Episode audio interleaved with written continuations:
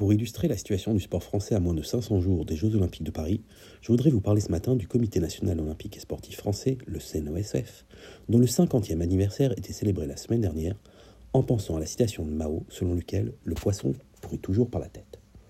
Le CNOSF est l'unique représentant du Comité international olympique français sur le territoire.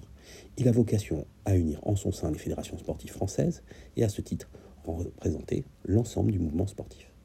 Il rassemble ainsi 108 membres, les fédérations olympiques, les fédérations sportives non olympiques, les fédérations multisports affinitaires, les fédérations scolaires et universitaires, et quelques membres associés. Après chaque Olympiade d'été, tous les 4 ans donc, l'ensemble des membres renouvellent leurs propres instances avant de faire de même au niveau du CNOSF. C'est ainsi que Brigitte Henriquez en a été élue la présidente au printemps 2021, promettant une ère nouvelle pour le sport français et le CNOSF à l'aube d'organiser les Jeux.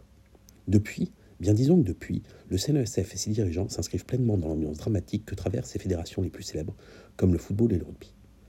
Force est de constater en effet que depuis l'élection de l'ancienne vice-présidente de la Fédération française de football à sa tête, le CNESF ressemble plus à une mauvaise telenovela qu'autre chose, secoué par les scandales, les crises et bientôt les tribunaux. Après avoir promis d'ouvrir à toutes les composantes du mouvement sportif et donc à ses opposants déclarés les portes du CNESF, Brigitte Henriquez les a totalement fermées. Avec son premier soutien, élu sur ses recommandations au poste de secrétaire général, cela a été la guerre au point que la présidente a fait l'objet d'un burn-out et a dû être remplacée temporairement par un quator d'élus. Depuis, elle a viré son secrétaire général et les deux s'attaquent en justice, l'une pour harcèlement moral, l'autre pour dénonciation calomnieuse.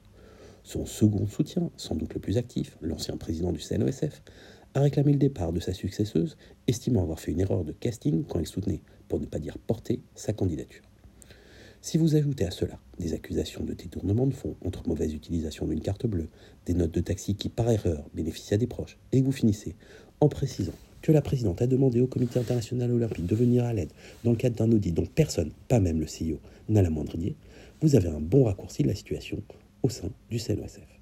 En résumé, c'est le bordel, c'est la guerre, et Paris 2024 se rapproche. Vive le sport